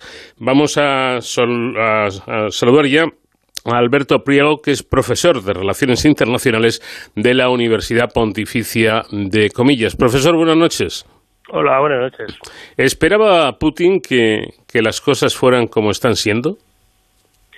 Bueno, suponemos que no, porque realmente lo que hacemos es suponer, porque todo lo que rodea al presidente Putin pues es muy difícil de saber, ¿no? Y sobre todo lo que tiene que ver con su pensamiento, pero sí que si vemos las reacciones que ha habido con las personas que están al frente de la operación, los ceses, etcétera, pues sí que nos puede plantear la idea de que su visión era mucho más optimista de lo que está ocurriendo, claro. Uh-huh. ¿Es normal? ¿Son normales las dificultades de Rusia ante supuestamente un ejército mucho más flojo? Normales, bueno, a ver, lo que probablemente no contaba Putin ni Rusia era con la ayuda que está teniendo, sobre todo en lo que a materiales se refiere, y logística de los aliados europeos. No esperaba una reacción, ni esperaba tampoco pues que hubiera esas sanciones que está teniendo Rusia, que bueno, a muchos nos parece que son sanciones muy poco contundentes, pero que la economía rusa, que es una economía muy expuesta, con una participación muy elevada de los hidrocarburos, pues sí que le está haciendo daño. Y luego lo que debería haber contado, pero no, parece que no contó, fue con el propio carácter del pueblo ucraniano y con su capacidad para resistir, su capacidad para ingeniar diferentes formas de resistencia, de contrainsurgencia. Pero bueno, eso parece que tampoco contó con ello, pero sí que podría haber contado porque el pueblo ucraniano ha dado muestras de este carácter desde hace 4 siglos. Entonces, probablemente es un error de no haber escuchado a las personas que tenía alrededor y de crearse un relato histórico que no es el real. Eso es probablemente la consecuencia. Y podría ser que Rusia haya dejado ver que su ejército ya no es aquel tan poderoso de la era soviética. Bueno, el ejército ruso y el ejército soviético nunca fue tan poderoso como nosotros mismos nos dibujamos, y desde luego no lo es, porque el ejército ruso, después de la Segunda Guerra Mundial, no ha combatido cuerpo a cuerpo, salvo en Afganistán, y Afganistán fue un desastre similar al que está siendo Ucrania, quizá más sostenido en el tiempo, pero buena parte de los problemas que estamos viendo actualmente pues ya se suceden en Afganistán. Por ejemplo, una parte importante de los soldados son de reemplazo, ha tenido problemas en las grandes ciudades porque al morir jóvenes rusos, étnicamente rusos, blancos, pues ha habido protestas en las ciudades, cosa que ya ocurrió en Afganistán. Entonces hay que recurrir pues a soldados étnicamente no rusos, lo que a su vez le ha generado problemas de lealtad. Hemos visto problemas de tecnología muy obsoleta que ya también se vieron en Afganistán. Es decir, que no es el ejército que nos hemos dibujado nosotros mismos, ¿no? Y si hubiéramos apretado un poco más los tornillos, probablemente Ucrania hubiera sido capaz incluso de repeler la agresión, pero los europeos hemos ido reaccionando tarde y en buena medida reaccionando por la presión de nuestras sociedades. ¿Qué supondrá la pérdida del Donbass para Ucrania? Bueno, decir que lo va a perder es todavía un poco aventurado, ¿no? Porque en caso de que lo pierda, claro. Claro, en caso de que lo pierda. Porque sí que es verdad que actualmente Rusia ha avanzado en el Donbass, que es la única zona en la que ha avanzado, y Rusia está perdiendo posiciones en el sur, en Jersón. Los europeos tenemos bastante prisa por acabar la guerra, pero parece que los ucranianos no tienen tanta. Y hemos visto varias fases. Vimos una primera fase de avance ruso en febrero-marzo. Luego en abril vimos un avance de contraofensiva ucraniana que les permitió conquistar todo el norte. Luego hemos visto una fase de cierto avance ruso, aunque un avance muy lento.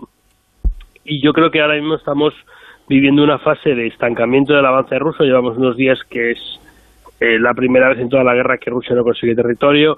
Y al contrario, en el sur, en Jersón, en el propio Oblast de Jersón, ya hemos visto que están liberando ciudades.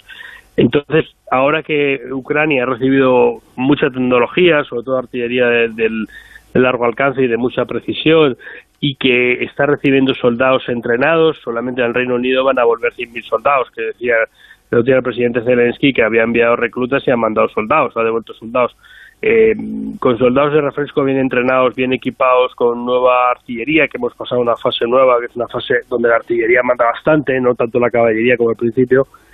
Quizá veamos en las próximas semanas un giro en la guerra, como vimos en marzo o abril. Vamos a ver, por ello que quizá todavía es un poco apresurado decantarnos por los territorios que puede perder Ucrania, y a lo mejor en los próximos meses vemos avances como vimos en Kharkov y en Kiev. Uh-huh. Es decir, que prever cómo va a continuar la guerra es complicado. Sí, es muy difícil saber cómo va a avanzar la guerra. Nadie pensaba que iban a ser capaces de repeler la primera agresión, y tampoco nadie pensó que Rusia, cuando se retiró al Donbass, iba a conseguir conquistar toda esa zona, ¿no? A ver, una cosa es la conquista y otra es la ocupación. La conquista es relativamente fácil, digo relativamente, y la ocupación es más complicado. Esos son los problemas que está teniendo Rusia. Es verdad que en el Donbass prácticamente la población que queda es población o muy cercana a Rusia o traída de Rusia, pero también es verdad que Rusia lo que va a ejercer es un régimen de represión en esas zonas. Y, por ejemplo, hemos visto que ha vuelto a instaurar la pena de muerte en los territorios donde Rusia ahora, digamos, que ejerce la soberanía. Eso vamos a ver cómo también la población lo asume y en qué medida la población pues acepta esa ocupación rusa. Uh-huh. Volviendo a la cuestión inicial, la posibilidad de perder el Donbass. Perder el Donbass significaría el principio del fin de una Ucrania libre y soberana. No, significaría tener una gran inestabilidad en una zona del país y probablemente la población no lo aceptaría. Otra cosa es que a lo mejor pues pueda servir como una primera salida a una situación muy complicada, porque Ucrania es verdad que recibe apoyo, pero necesita cierta normalidad, necesita reactivar la economía, necesita estabilidad, necesita construir su futuro, un futuro que parece que va a estar tarde o temprano vinculado a la Unión Europea. Entonces, también ellos tendrán que hacer un debate interno de hasta dónde pueden ceder, ¿no? Si recuperaran todo el sur y perdieran el Donbass y se fijaran bien las fronteras y un acuerdo de paz, aunque es verdad que los rusos son pocos de fiar en los acuerdos, pues a lo mejor podría ser un canje aceptable. También hay que pensar que el Donbass es una zona minera en declive, no es la zona donde se puede aplicar la nueva economía que parece que va a tener Ucrania, más digitalizada. Entonces también a ver en qué medida el Donbass está perdido desde 2014, lo único que han hecho es ampliar el territorio. En qué medida Ucrania puede avanzar hacia lo que quiere ser sin esa zona. Si eso es viable, pues a lo mejor es un coste asumible. Bien. Bueno, ¿y cómo cree que será la actitud de Europa con Ucrania a partir de ahora? ¿Habrá más ayuda incluso o menos? No sé. Europa, yo creo que a Europa le ha venido muy bien Ucrania, la guerra en Ucrania, porque nos ha hecho sacar lo mejor de nosotros. Hemos sido capaces de unirnos, de reactivar nuestra industria de defensa, de creernos que somos lo que pensábamos que éramos, que es un actor normativo con capacidad de promover valores, democracia, derechos humanos, y sobre todo nos ha hecho una especie de evaluación de nuestra política hacia Rusia. Y ahí también es verdad que se han retratado algunos actores, ¿no? Hungría se ha retratado, Alemania está en un debate interno y Alemania tiene que pensar si mira al este o mira al oeste. Parece que mira al oeste, pero de vez en cuando de reojo mira al este, ¿no? Y eso a ojos de sus socios y sobre todo a ojos de la población, pues habrá que ver qué coste tiene, ¿no? Hemos visto esta semana que Alemania se ha querido saltar las sanciones y que está intentando reparar unas válvulas para el oleoducto que le une con Rusia. Sí, eso es muy poco sostenible a largo plazo en un marco como es el de la Unión Europea. Entonces Alemania pues va a ser un poco la clave de lo que ocurra, pero el resto de Europa ha tenido un comportamiento que pocos esperábamos, ¿no? La contundencia, yo no me canso de decirlo, la contundencia del alto representante de la Unión Europea para Asuntos Exteriores, Josep Borrell, declarando a Rusia como las fuerzas del mal. Eso era impensable hace un par de años, ¿no? Y creo que es positivo, ¿no? Porque Europa tiene que reforzar su imagen de democracia, de promotor de derechos humanos, y tiene que limitar las relaciones con actores no democráticos como Irán, China, Rusia, y que probablemente por intereses económicos hasta ahora habían estado más cerca de lo deseable. ¿Y corre peligro el suministro energético? Bueno, a ver, yo ahí creo que Europa debería ser mucho más contundente con Rusia, porque Rusia al final va a cortar el suministro, ¿no? Creo que deberíamos haberlo cortado nosotros.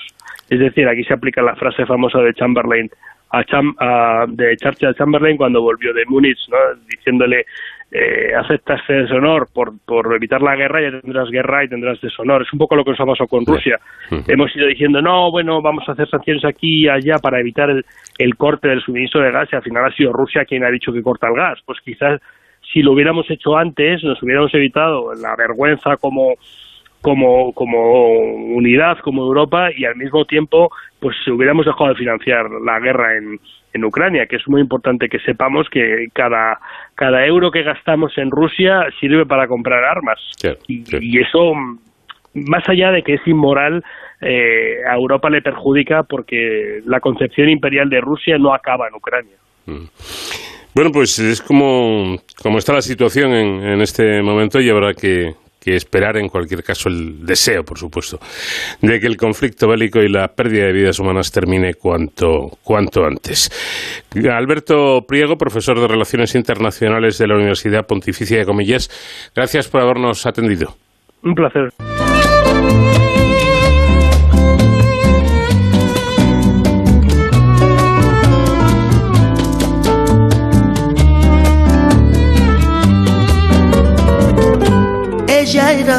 mi hambre, mi mal bebé, llevaba la sangre, dejarse querer. Ella era tu arte, la noche de ayer. Ella era más antes que el amanecer. Ella fue mi agravio, el mismo diablo, pura tentación. Ella era mala, pero palabra que fue la mejor. Solo yo tuve el honor de pujar por sus pedazos, de pintarle su retrato, de tener su compasión.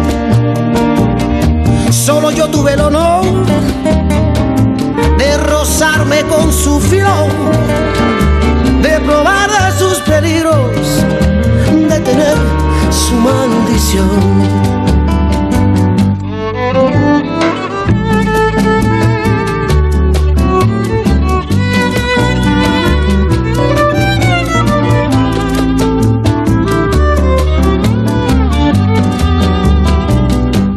Ella era mi ciencia, mi número pi,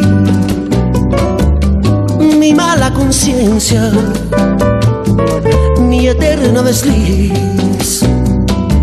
Ella fue mis ganas y mi frustración.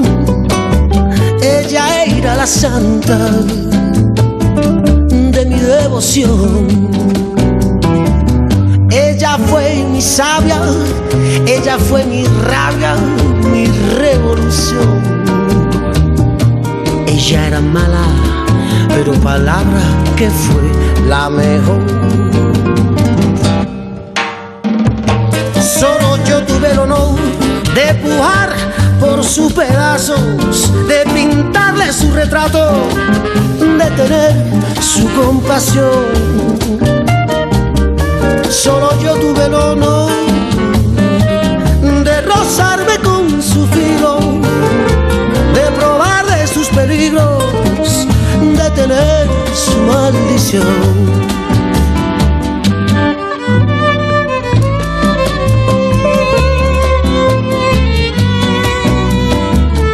De cero al infinito, Onda Cero.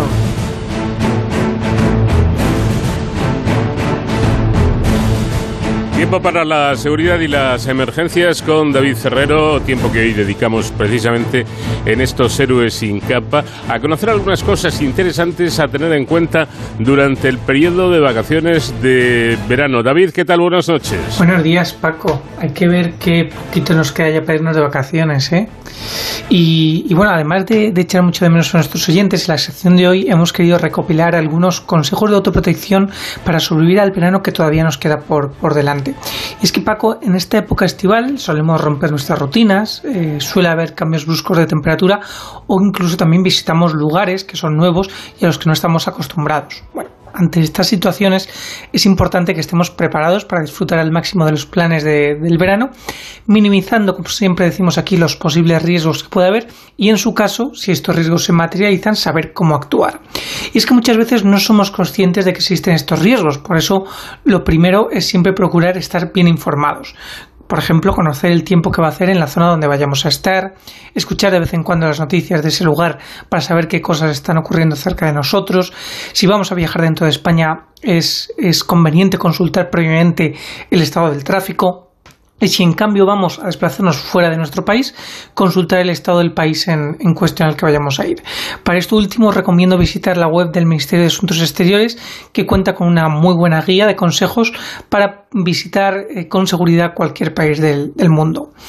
Sin embargo, Paco, y aunque esto es fundamental para evitarnos sorpresas cuando viajamos, en verano yo creo que hay dos riesgos principales a los que nos enfrentamos como sociedad, por lo menos aquí en España. Por un lado, las altas temperaturas, como las que estamos viviendo estos días, y por otro, los ahogamientos en zonas de baño. Hay un tercer riesgo muy importante, que es también el de incendios forestales, pero bueno, ese ya lo veremos después. Como siempre, para saber cómo desenvolvernos en estas situaciones, vamos a recurrir a nuestros héroes sin capa para saber cómo protegernos, y escuchamos en este caso a Sara Isabel Montero, que es jefa de guardia de enfermería del servicio SAMUR Protección Civil, que nos cuenta qué puede ocurrir cuando suben las temperaturas y no nos protegemos adecuadamente. La mayoría de los cuadros son benignos y se resuelven espontáneamente, son cuadros leves, como son los calambres musculares, que generalmente se producen en personas que hacen ejercicio físico a altas temperaturas, y el agotamiento por calor, gente que está expuesta al calor y empieza a notar cefalea, náuseas, debilidad. Bueno, pues esto se resuelve apartando a esa persona una sombra, ofreciéndole descanso, ofreciéndole líquido, y espontáneamente va a ceder. Pero sí debemos de saber reconocer el cuadro grave, que es el cuadro de golpe de calor. Es una emergencia médica en el que la temperatura corporal sube a más de 40 grados, el centro regulador de nuestro organismo falla, y entonces el paciente se encontrará agitado, puede encontrarse con un bajo nivel de consciencia o incluso inconsciente. En ese caso deberemos llamar urgentemente al 112, alertar al servicio de emergencia, enfriar a la persona, echarle agua tibia por encima, incluso ponerle hielo protegido con compresas en axilas, cuello e ingles, y ponerle de lado. Estas recomendaciones son fundamentales, ya que tiene una alta incidencia, o sea, una alta mortalidad.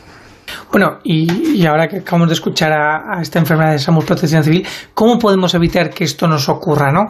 Las claves nos las dan ahora los compañeros del SUMA 112, en este caso su jefe de guardia, Carlos Polo. Hidratación, que deberá ser mayor de 2 litros de líquido al día, preferiblemente agua, y evitar bebidas alcohólicas y azucaradas. Los alimentos deben ser alimentos ligeros y se deben evitar las comidas copiosas. El horario entre 12 del día y 6 de la tarde es cuando más aumentan las temperaturas. El que vaya a salir en este horario debe hacerlo con ropa muy ligera, y el que vaya a hacer deporte debería hacerlo en las horas tempranas de la mañana y en las horas posteriores en la tarde.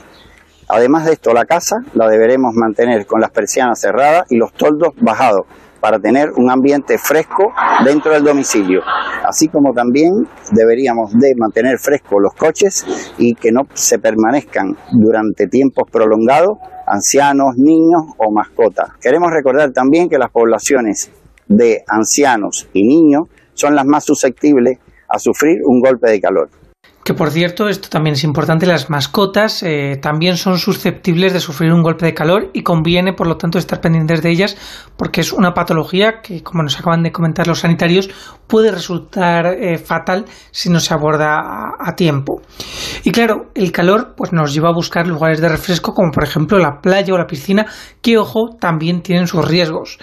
En lo que llevamos de año, ya han perdido la vida, fíjate Paco, 22 menores ahogados en zonas de baño, y en 2018 fueron casi 500 personas las que fallecieron por esta consecuencia. A ver, lo más grave de todo es que son muertes que en la gran mayoría de los casos podrían haberse evitado si se hubiesen tomado las medidas adecuadas.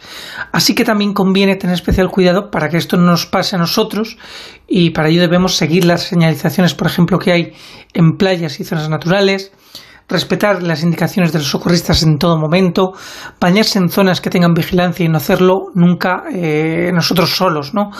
En este caso, los socorristas de Cruz Roja nos recuerdan algunos consejos para no descuidar a los más pequeños. Los manguitos y los flotadores no deben sustituir la atención de los padres. Son un medio que sirven para mantener a nuestros hijos en cierta medida seguros en el mar, pero eso no significa que dejemos de velar por su seguridad. Aparte, los socorristas, aunque sí que velan por nuestros hijos, no pueden prestar atención el 100% del día.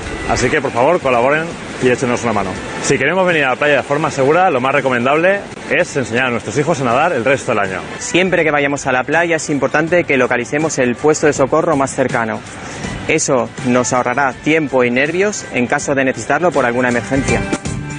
Pues ya sabéis, como dicen nuestros amigos de la Asociación Nacional de Seguridad Infantil y que nos recuerdan cada año, ojo, peque al agua y mucho cuidado con los pequeños de la casa.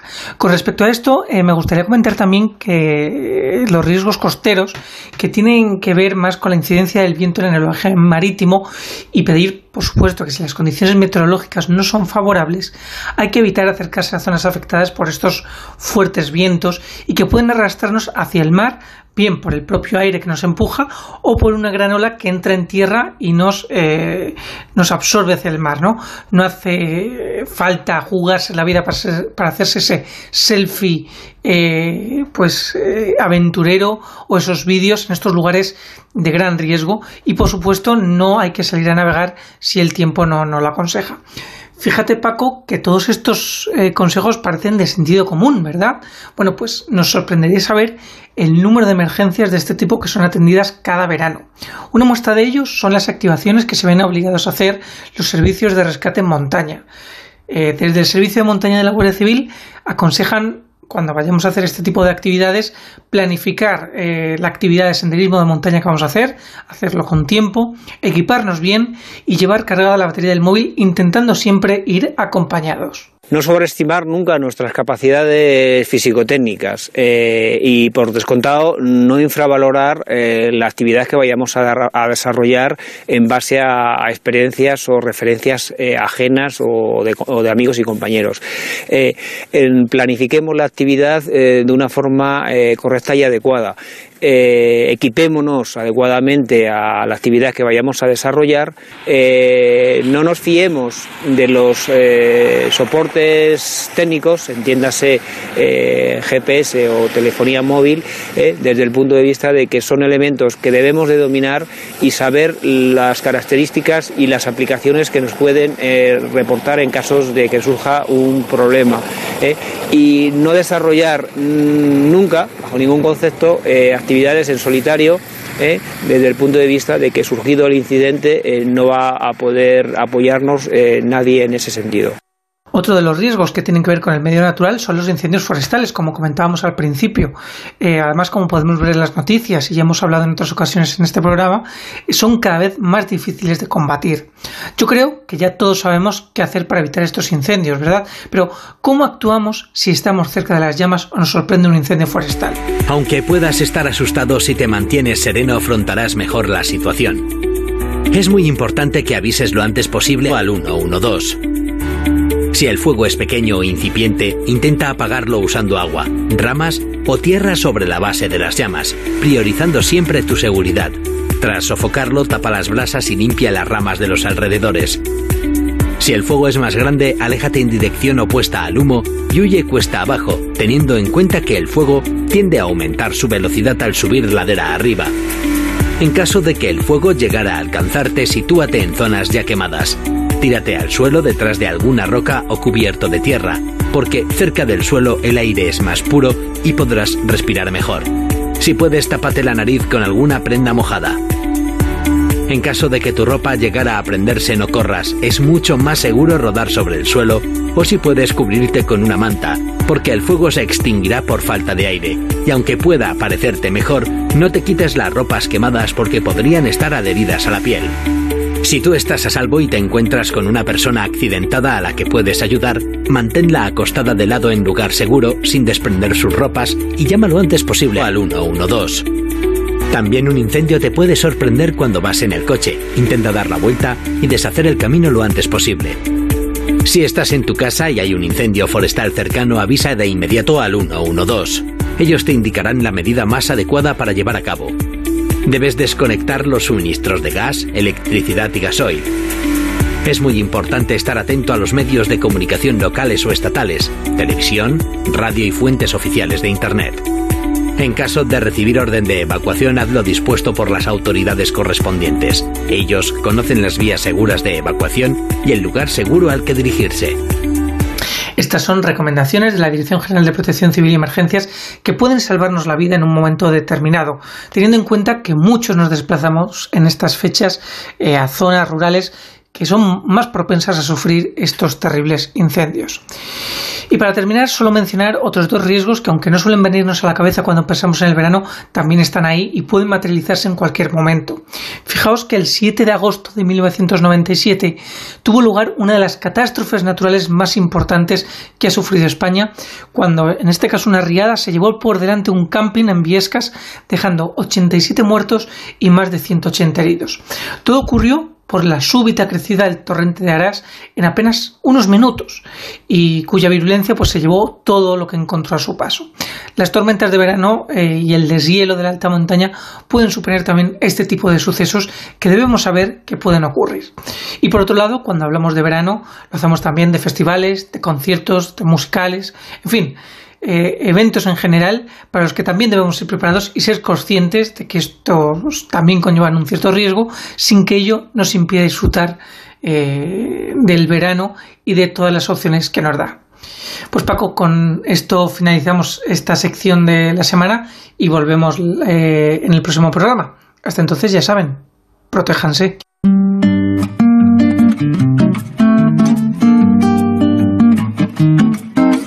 Pues hasta aquí llegamos en esta edición de Cero al Infinito, que esperamos haya sido de su agrado. Todavía nos queda un programa más, ¿eh? La próxima semana aquí estaremos y después nos iremos unos días en busca de la tranquilidad y del descanso.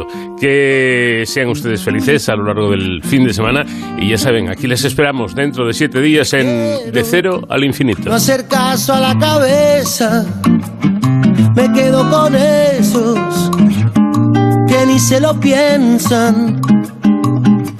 Prefiero a darlo por hecho, perder una apuesta. Prefiero olvidar a no haber querido caer en la trampa de un amor prohibido. Prefiero poquito de nada que más de lo mismo. Mil veces prefiero a todos aquellos que son como niños. Mil veces prefiero que pierdan los buenos, que ganen los indios. Mil veces prefiero a todos aquellos que son como niños. Mil veces prefiero que pierdan los buenos, que ganen los indios. Prefiero dejar la luz apagada, dormir en el lado que da la ventana. Prefiero un asiento volando que un as en la manga. Prefiero creer que es cuestión de tiempo, que lo que se sueña se acaba cumpliendo. Prefiero que sepas que no soy perfecto. Mil veces prefiero a todos aquellos que son como niños. Mil veces prefiero que pierdan los buenos, que ganen los indios. Mil veces prefiero a todos aquellos que son como niños. Mil veces prefiero que pierdan los buenos, que ganen los indios.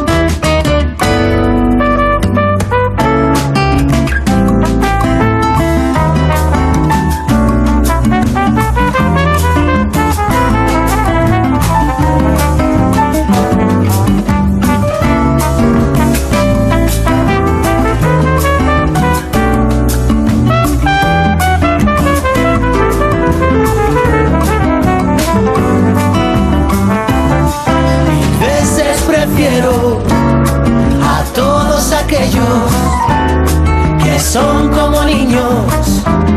Mil veces prefiero que pierdan los buenos, que ganen los indios.